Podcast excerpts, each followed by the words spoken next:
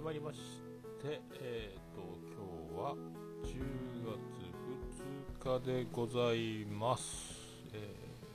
ー、昼寝ぽでお通知オンあ違うツイキャスオンですね。ですね。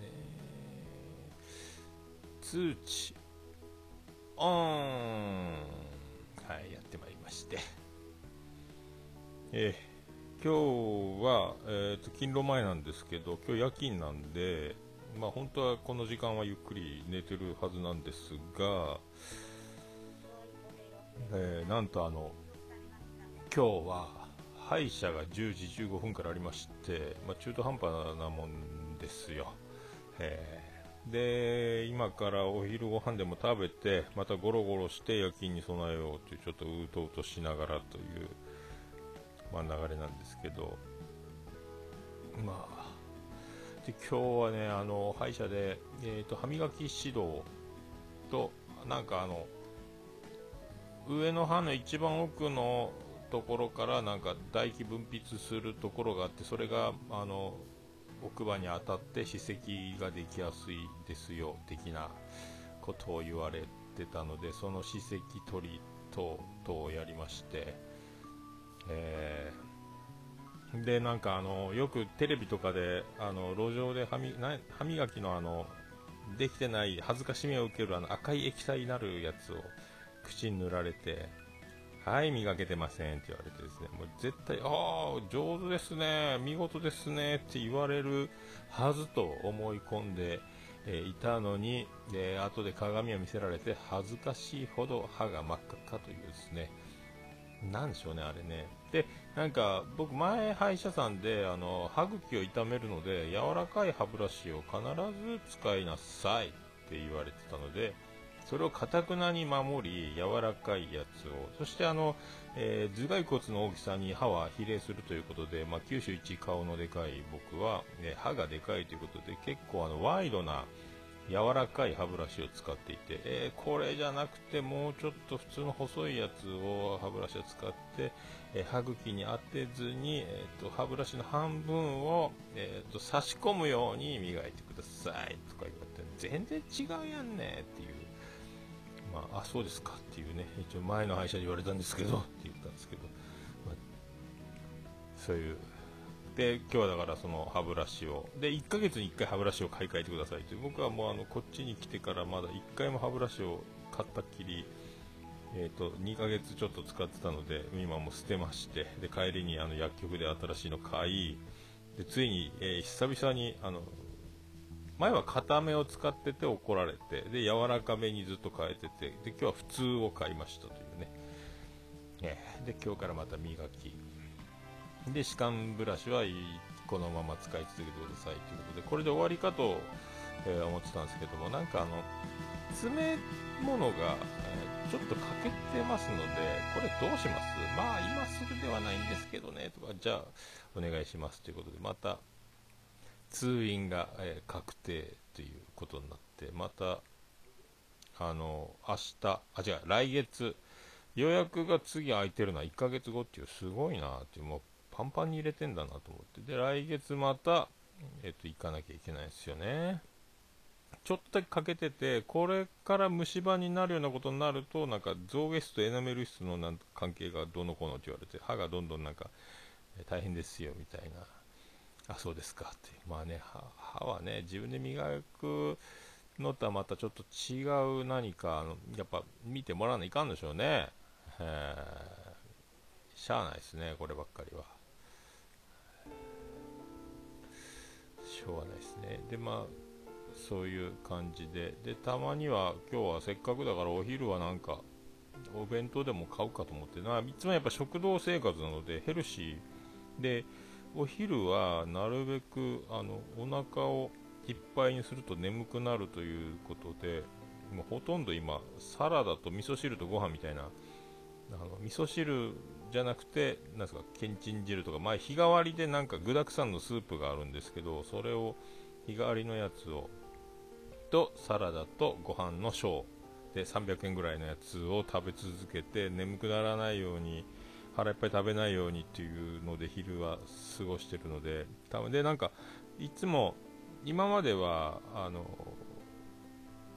外で鶏肉を食べていない生活だったんですけどもふと気づきましてなんか鶏肉を避けてる癖がついてたのでまあ職場で鳥を扱ってるので鳥ばっかり食べる生活になっちゃうなというので外で食べるときは豚か牛をあと魚を中心にという感じだったんですけどそういえば鳥食べてないことに気づいてこの前のあのズバコのでなんであの時カフェで三河鶏のあの香草パン粉焼きみたいなのあれを食べた時にはそうや鳥食べてねえじゃんということになったので自分の中で。今日は、えーと、その病院の近くのスーパーで300円ぐらいの唐揚げ弁当。300円にしちゃまた400円やったかな。めっちゃ豪華な唐揚げ弁当いろんなものがいっぱい入ってるんですけどたまには唐揚げ食べてみっかという、えー、ことになりまして、えー、買っております。まあそれ食べてまた今日夜勤までゴロゴロしようと思うんですけども。あそんな。でついに昨日あのーついにですね、あの、あれですよ。やっぱりちょっと秋ということで、ちょっと寒い。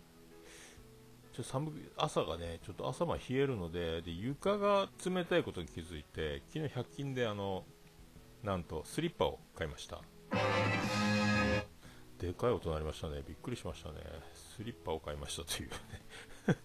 なんでファン、そうだ。これはあれだな。Bluetooth スピーカーが生きてたみたいですね。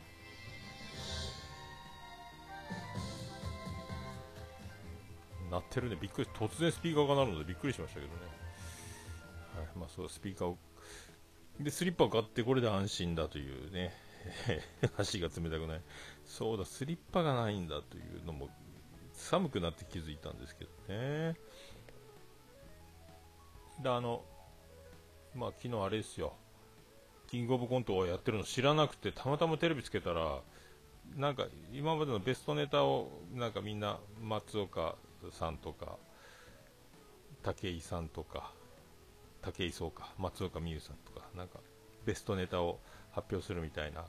なんかのであの振り返りの煽り V じゃないですけどそういうのがあの格闘技でもなかなか試合が始まらないみたいなやつをやってたので助かりましたけどああどうもアマンさんどうもこんにちはで見れたのでよかったんですけど、まあまあ、みなんか今までよりも全体的になんか面白かったなと思って、でまあ、にゃんこスター、にゃんこスターになってますね、あれ面白かったな、なんかあの、ドリルせんのかいから来てるのか、なんかせんのかーいっていうあのネタの面白さを、まあ、あとね、最後の終わりのオチも面白いし、なんかね、であの女の子が妙に可愛いというね、で縄跳びをもともとやってたななんか習ってたかなんかすごい人らしいんですけどいや面白かったなではかまいたちも面白かったし、ね、ジャングルポケットはずっと面白いしアンガールズもまあねいつもあんな感じやしなんかみんな面白いな面白いなと思って見てましたけどあ審査員大変ですねあれね。えー、まあでもねなんかいつまでいつもあの大体準決勝で落ちてて芸人が観覧席にいてでインパルス住下をまっちゃんがステージ MC に立ってた時は豚って言って豚じゃねえよっていうあのくだりを毎回やってるのが面白かったんですけどもあれがもう今ないので。ね、であの審査員の後ろの、えー、見切れで映ってる女の子観覧の一般の体で座ってるんでしょうけどまあ所属してる事務所があるのかってぐらいみんなみんな粒揃いで可愛い子がもうねあの審査員のサマーズ、バナナマン、まっちゃんの後ろに見切れて映ってるという、みんな可愛いというね、あれもまた素晴らしいなと思いましたけど。いや、面白かったな。いや、よかった。でも、いや、キングオブコント、この時期だっていうのが、まあ、全然ピンときてなくて、いや、よかった。見れてよかったと思いましてね。あれですね、あの、歴代の、やっぱり、チャンピオン出てましたけど、キングオブコメディ出てましたっけ？乗ってなかったかもしれないですね。いやしょうがないでしょうけどね。面白かったなまあでもあれですよね、あの、もともとみんな友達の中とか学校とかクラスとかで、まあ、一番おもろいやつらばっかりが、俺こんなにみんなの中でも面白いし笑わせる力があるから芸人になろうと思う人が多いんでしょうけどねクラスのお調子も学校の面白いやつみたいなところから今笑いもテクニカルで動画もいろいろ過去のネタとかも見るし研究しようと思えばいくらでも研究できるのでまたそれでね笑いのテクニックがどんどんつくんでしょうけどまあでもこう出尽くした感のあるところからまあまさまたねこんなのあったかっていうのがどんどん出てくるのがやっぱすごいなって思いましたけどねやっぱね。だから一般人が勝てるわけないですよね。だからね、えー、一般人勝てるかいっていう感じね。全然だからやっぱ芸人さんすごいなって思いましたけどね。面白かったな。昨日面白かった。でまあ昨日は昨日だけ休みなんですけどまあとりあえず映画を見て、えーと、滝を見に行くっていうなんかおばあちゃんたちが滝を見に行くという映画を見たんですけど面白かったな。なんかの南国料理人ってこの前見たユニコーンが主題歌で、えー、サラウンドって曲を提供してたあの堺雅人のやつ。南南極でね南極料理人か南国じゃなくて南極料理人。あ面白かったんであの監督が手掛けたという。まただからあののんびり過ごす系の映画で面白かったんですけど。いやー面白かったな。であのこの前ズバコのなんであの時カフェのズバコのに行った時ですけどあの歩きながら初の試みであの収録したので、あれでもしあの、あれ胸ポケットに入れてたんですけど、胸ポケットがないもの、服装で、えーと、歩きながら収録するときにどうしたらいいんだろうと思って、あの肩掛けの大体カバンかトートバッグとかで肩にかけてることが多いので、カバンを。そこにバンドで留めたらいいんじゃないかと思って、で、なんかいいバンドないかなと思ったら、ケーブル束ねるやつのマジックテープで、ベルトバックルみたいなのがついてるやつがケーブル束ね用のやつが100均で売ってたので、これをカバンのベルトにつけて、今度歩くときは、それで取ろうかなと。ってなると、あのポケットの中でシュッシュシュッシュなってたやつが改善されるのかなと思うんですけど、まあ、歩きながら、歩きながらやれば、結構ウォーキング代わりになるかなと思って、まあ、自転車乗りながらさすがにね、できないでしょうけど、そんなので、なんかちょっと、一応、買うだけ買っとこうというので昨日買ったんですけど、歩きながら、ね、まあ、通行人があんまりいないと、いるとね、なんか、何この人歩きながらしゃべ一人で喋ってんのみたいな、まあ、電話してるっぽく思われればいいんでしょうけどね、やっぱりね、この恥じらいの45歳という、このね、えー、微妙なお年頃で、ございますので、まあね、あの、ゲオとか、ダイソーまで歩いたら1時間かかるんですけど、自転車で30分ぐらいなんですけど、テレーっとこいで30分、頑張ったら20分切るかなぐらいなんですけど、まあ、もし雨が降ったりとか、まあ、余裕があるときは歩きながら、その往復2時間ウォーキングできれば最高じゃないかと思いまして、でそんなお供に昼寝ぽを取るというね、あの作戦が一番いいんじゃないかなってちょっと思ってるんですけど、まあね、あの量は今このように収録が今今日は4畳半スタジオで、えー、マイルーム4畳半スタジオで撮ってますけどあの相部屋の人が、えーと、出勤していて僕が部屋にいる1人の状態じゃないとこう喋ってる。何1人で喋ってるんだっていうね。あの、まあ、部屋は別々だけどなんとなくこう気を使うというのがありますので。まあ、今日はね、あ、そうだ、今部屋、これだけじゃんということになって、チャンスというので昼寝ぽを始めましたけど、えー、あとはもう唐揚げ弁当食べて、えー、あとゴロゴロしてるだけということになりますけど、えー、まあ、その作戦も、ね、ちょっと入れつつ、まあだから、今度は、まあ、あとはね、あのー、今度岡村隆史歌謡祭がありますので、また余裕があれば帰り歩きながら、振り返り喋ってるかもしれないし、えー、ね、どうするか分かりませんけど、まあ、タクシーで帰ってくるか、まあ、新幹線で最終じゃない10時ぐらいには新横浜出発するんで、まあ、ちょうどね、いいぐらい、10時だったかな、ちょうどなんか2時間ぐらいで着いて、12時間際ぐらい歩いてる可能性はありますけどね。えなんかね、そういうとこですかね。あ、あとね、昨日、おとといか、あの、ありがたい、ポッドキャストの日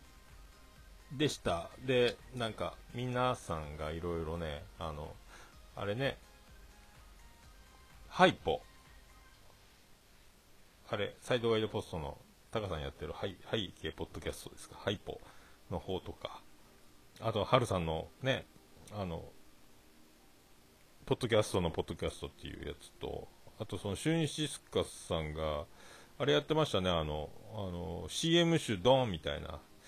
で、まあ、僕はだから、あのありがたいことに、その、ハルさんのやってるポッドキャストのやつ、まあね、順番が2番手だったんで驚きましたけど、すごい、あの、一番、つかみの大事な場所に僕を置いていいのだろうか、最初中澤さんが出てくるのはもう当然の、当然のね、あの、もうきっかけ、この日本にポッドキャストの日をばらまいた張本人じゃないかと僕は思ってるんですけど、その中澤さんをお招きしてのトークから、え次僕なの？っていうね、あのちょっとビビっちゃいましたけど、いいんですか？っていう。で、あの、収録中は、ツイッターでもね、やったんですけど、あの、タイムラグというか、僕のこの貧弱なポケット Wi-Fi のあの電波状況が悪い中での収録だったので、で、スカイプが全然ダメで、で、結局ディスコードでやったんですかね。で、ディスコードを急遽ハルさんにダウンロードしてもらうという、あの、お手間をおかけ いただきの収録で、で、あとは、あの、もう音源を、あの、タイムラグは全部、あの、うまいことやりますという、さすがね、カメレオン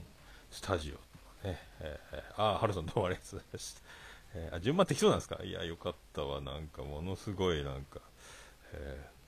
なんかね、作戦があったらどうしようと思いましたけど、あの柔道とかであの、ね、戦法が出て、最後、大将が出てくるときの戦いのね、えー、まあ、そういうなんか、最初にね、ある程度、賞賛がある人、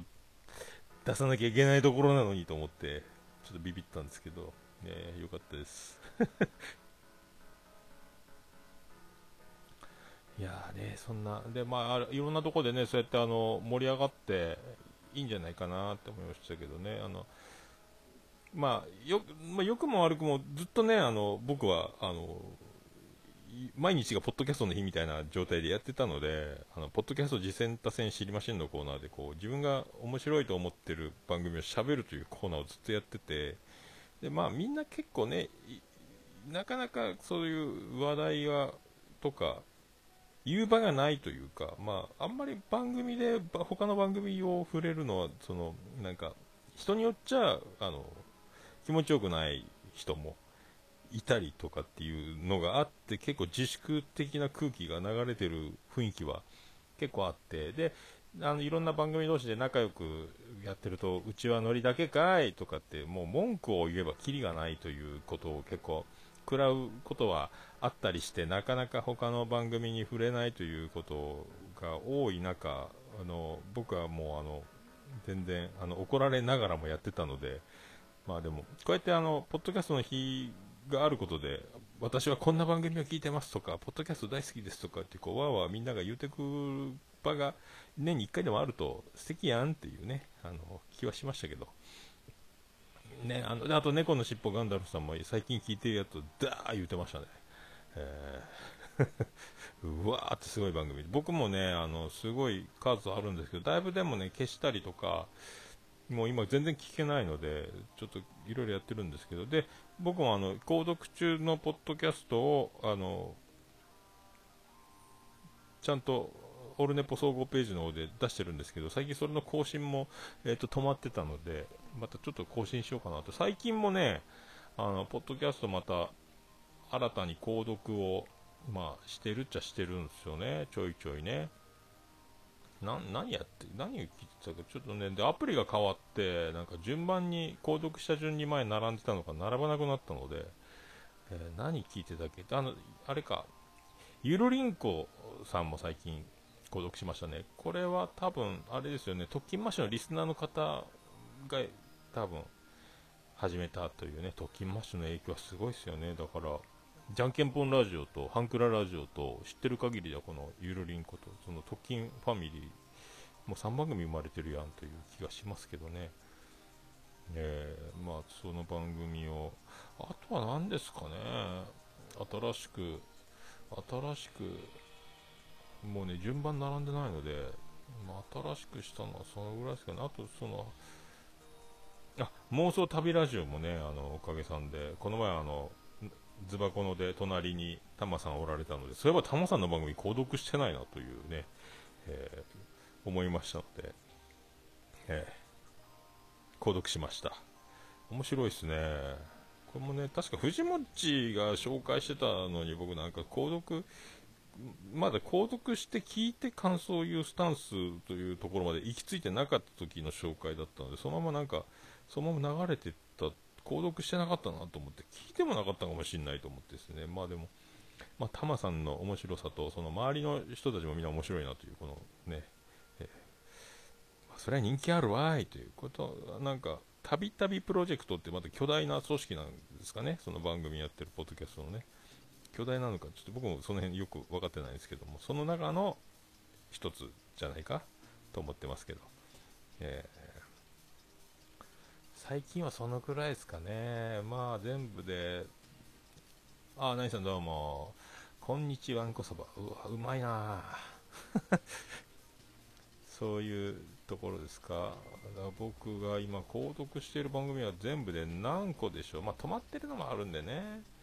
えー、わかんないですけども。これどこで出るんだっけ？これあそっか。設定を押せば出るんか。今121ぐらいしかないですね。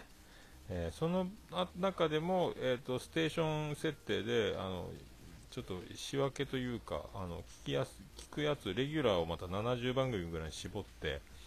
で聞いてるんですけど今、ポッドキャストの日です。エピソード数がドーンと増えて今90ぐらい未再生になってますけどまあ面白いですよね、ポッドキャストはやっぱ素敵やんという、えー、まあそれでだからちょっとねそれを機にあの事前多戦知りませんのコーナーで紹介した番組を番組会ごとにえあの全部こう紹介した番組はこれですっていうページを作ってたんですけどそれもちょっと最近の、ね、桃屋閉店とかあの僕の単身赴任とかでいろいろあそれ更新してねえやと思いまして、え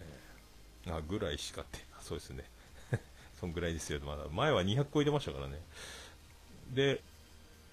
そんなんで、あ、そういえば更新してないと思って、だから、えっ、ー、と、最終的な紹介は確か朝からごめんね、朝ごめの紹介の回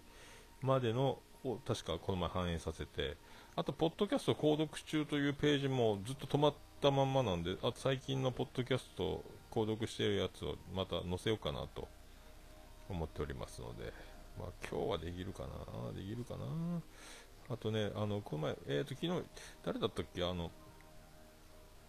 お、ブログ毎日更新してますみたいに書いてる自動ツイートを、えー、毎日やってねえじゃんっていうね、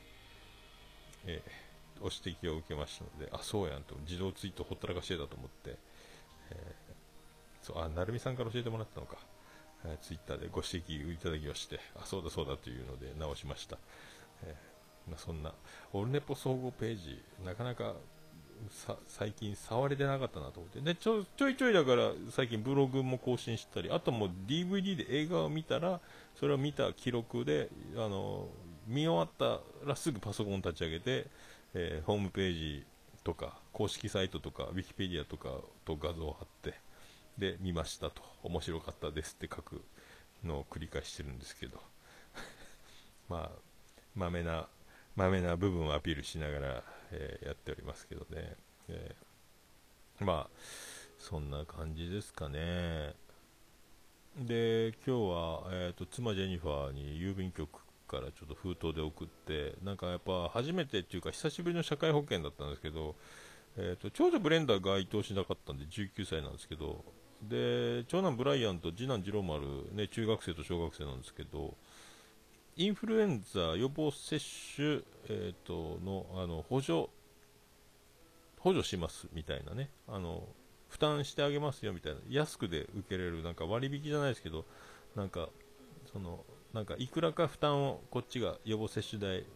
受けますよみたいな。素晴らしいな社会保険はと思いまして。そのシステムのやつ割引してあの受けれますよという予防接種のやつを福岡に送りました、えー、すごいな社会保険と思いましたけどでも僕の分はないですけどね。子供の分だけなんですけど。まあでも僕も予防接種を今度はせないかんかなと思いますけどね。さすがにね、えー、通勤バスとか職場の中とかで。なんかでも会社の先輩によると1人インフル出るともう芋づるでみんな行くよって言ってたんで。えー、そしたら会社からあのマスクが支給されるけど、まあ、みんななっちゃうよねって言ってたんで、なるとやっぱ待機で1週間は休まなざるを得ないのでっていう、えー、過酷な状況になるらしいんで、まあでもね、この寮生活で病気だけはしたくないので、今もういろいろ加湿器を買ったりとか、いろいろ手を尽くしてますけど、やっぱ湿気がない乾燥してるっていうのがね、あと怖いのと、まあ、あとまめに手洗いうがいをするのと、あと根性。でインフルになってもインフルになってないって蔓延してたらもうね蔓延してたら自分がインフルを隠して仕事をしていても、えー、してなくてももうみんなどうせインフルになってるんだろうという僕のなんとなくの淡い計算があるのであの無理やり、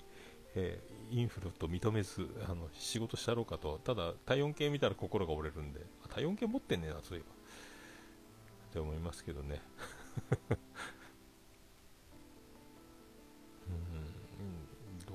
しょうね。え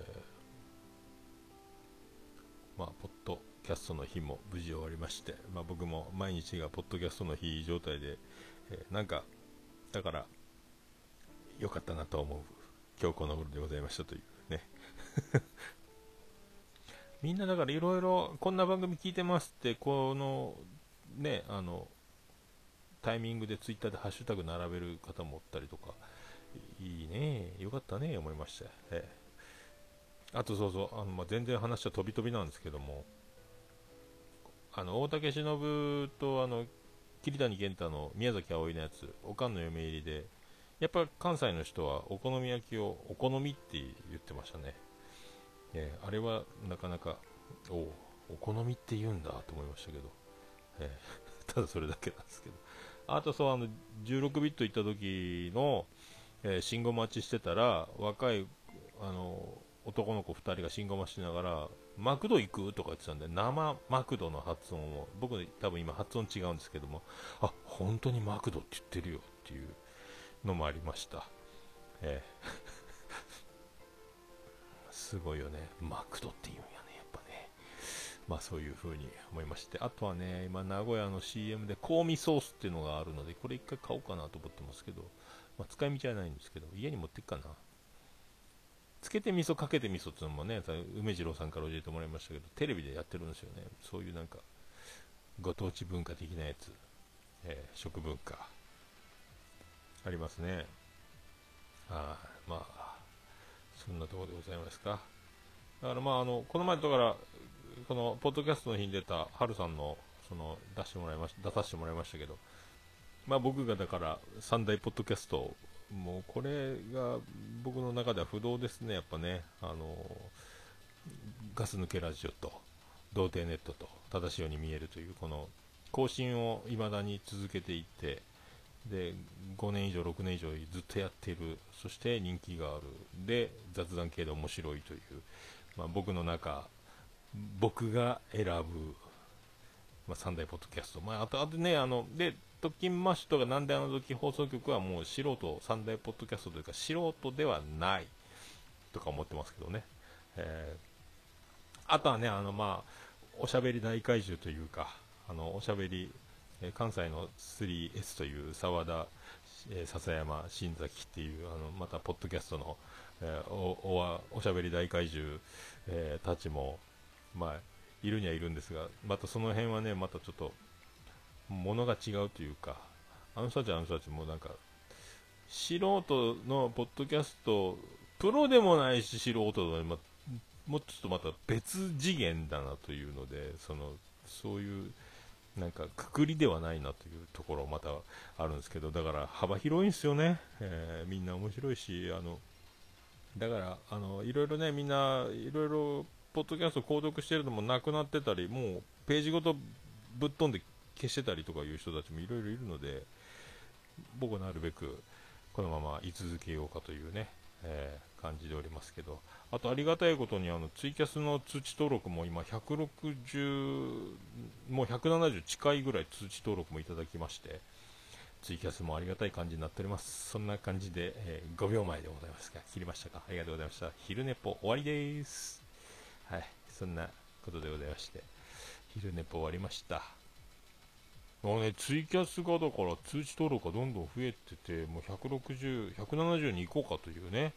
ところまで通知登録をしていただいておりまして、まあ、ありがたい話でございますよ。はあ、こんなんでよろしければという、えー、もうね、えー、森脇健児大先生も言ってますけど、素直、謙虚、感謝でこれからもね、えー、やっていこうかと。えー、そんなんで今から唐揚げを食べ、そして歯医者さんで習った歯磨き指導を、えー、元に歯を磨きの、えー、夜勤に備えろうかと思います。はい。それでは皆さんどうもありがとうございました。